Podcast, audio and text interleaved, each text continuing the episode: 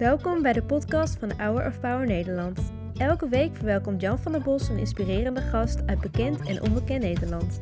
We luisteren hier wekelijks een nieuw interview.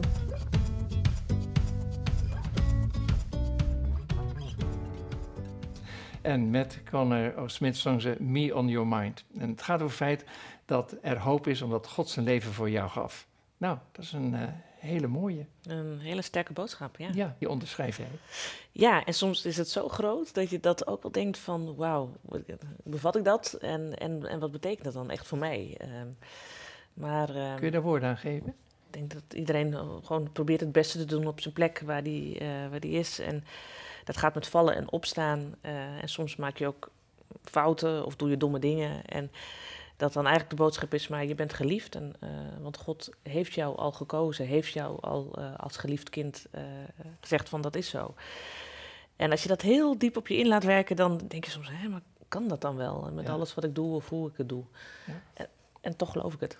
Mooi, want met alles wat je doet en wie je wil zijn, was jouw credo een jaar geleden toen je aantrad als uh, minister van Armoede, Participatie en Pensioenen dit. Graag wil ik werken aan een samenleving waarin mensen tot hun recht komen. Ja. Waarin we armoedekansen verkleinen en arbeidskansen vergroten voor iedereen. Want ieder mens heeft iets toe te voegen en is daarmee waardevol. Zo waardevol als ook een welverdiende ouderdagsvoorziening. Hier ga ik me voor inzetten. Het lijkt eigenlijk wel een moderne bijbeltekst. Komt het zo over? Ja. Nou, ik wilde wel laten zien van wat mij drijft ook in, in hoe, uh, hoe ik naar mensen kijk. Uh, En dat geloof ik ook echt. Iedereen is waardevol en iedereen heeft iets toe te voegen. En dat is niet van hoe, uh, hoe goed uh, hoe verdien jij of wat voor po- hoge positie heb jij. Ik denk juist dat mensen die, uh, uh, nou, wat voor omstandigheden, maar ook moeilijke omstandigheden, ons juist heel veel kunnen leren. Ook in hoe zij leven en, en uh, waar ze tegenaan lopen, hoe ze daarmee omgaan. Ja, want je hebt het over een hoge positie, die bekleed jij als vicepremier van ons land. En tegelijkertijd staan de mensen bij de voedselbank ja. uh, om een tasje te vullen. Ja. ja, dat is vreselijk. Dat wil ik ook nooit normaal laten worden.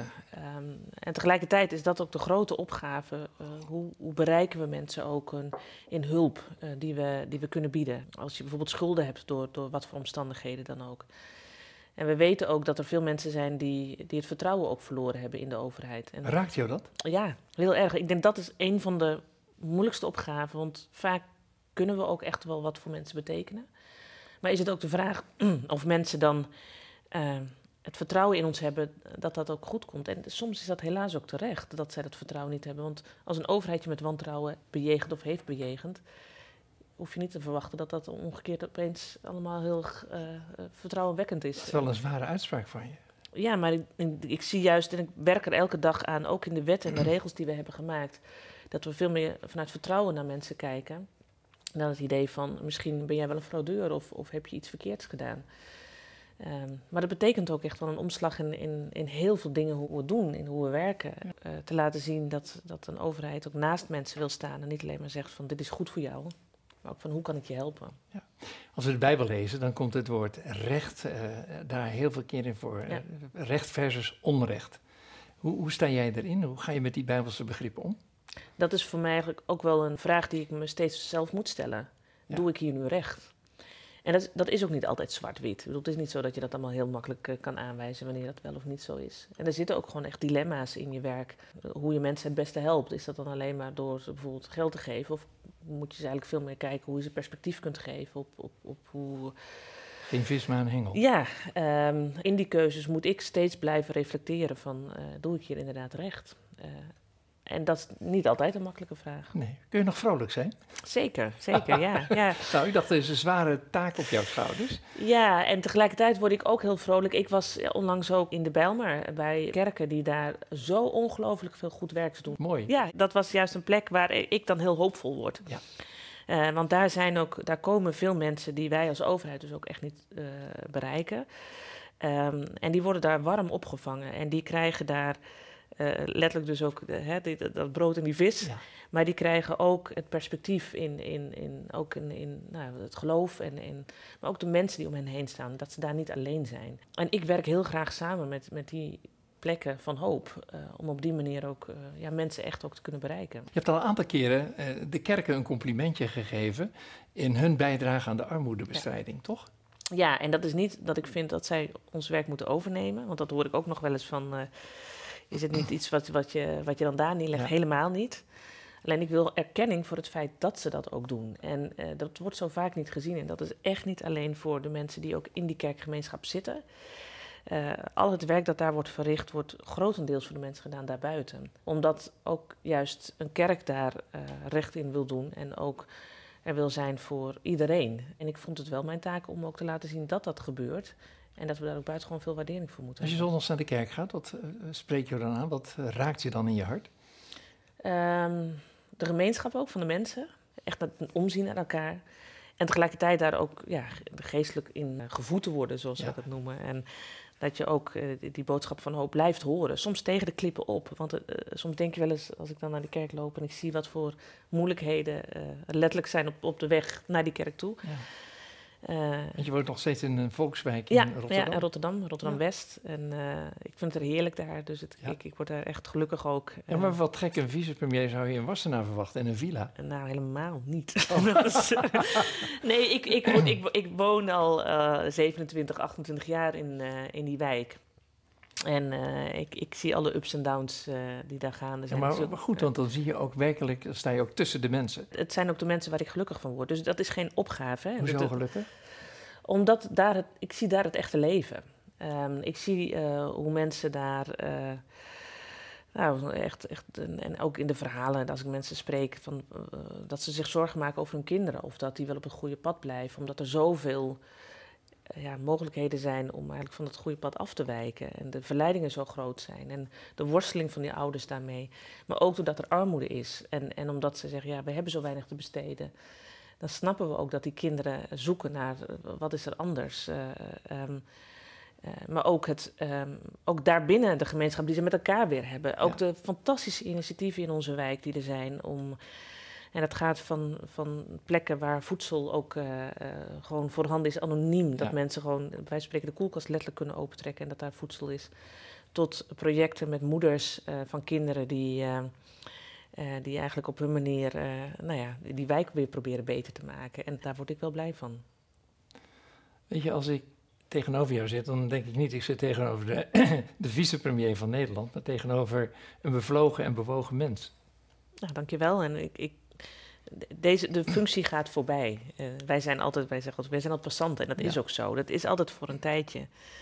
En daarbinnen moet je echt doen wat je kan. Het belangrijkste is denk ik dat je, uh, dat je de ander dient in alles wat je ja. doet. In elke rol die ik heb. Als moeder, ja. als, als buurvrouw. Als dus je doet het niet voor de eer? Nee, want dan had ik ook wel een andere functie kunnen ambiëren, denk ik. Even terug naar Gert-Jan Zegers. Ja. Uh, jullie hadden een innige band. Ja. En Gert-Jan heb ik gevraagd om een boodschap voor jou oh, in te leuk. Spreken. Ja? Oh, ja, dat vind ik heel erg. Ja, okay. Dat ligt aan wat hij zegt, maar... Ik denk dat het wel meevalt. Okay. Hij heeft een vraag aan je. Ik zit hier met Carola, uh, onze minister van Armoede. Wat vind jij en zeg jij over Carola? Waar je zo nauw mee hebt samengewerkt. Zeker. Carola is iemand uh, met wie ik tien jaar lang heel intensief heb opgetrokken. Met wie ik altijd schouder aan schouder stond. We, we vielen soms samen en we krabbelden weer samen op. En we hebben elkaar altijd geholpen. En dat was heel bijzonder. En daar is echt een vriendschap uit gegroeid. En die koester ik. Dat is echt heel mooi. En ik heb ook momenten gezien dat het wel leek alsof ze als een soort atlas de wereld op haar schouders had. Met een enorm verantwoordelijkheidsgevoel. Dan doorging, maar ook momenten dat ze zei, ja, nu lukt het bijna niet meer. En toch, bij al die momenten dat, je, dat ze dacht, nu lukt het bijna niet meer, dan toch altijd weer de kracht vond om dan toch door te gaan.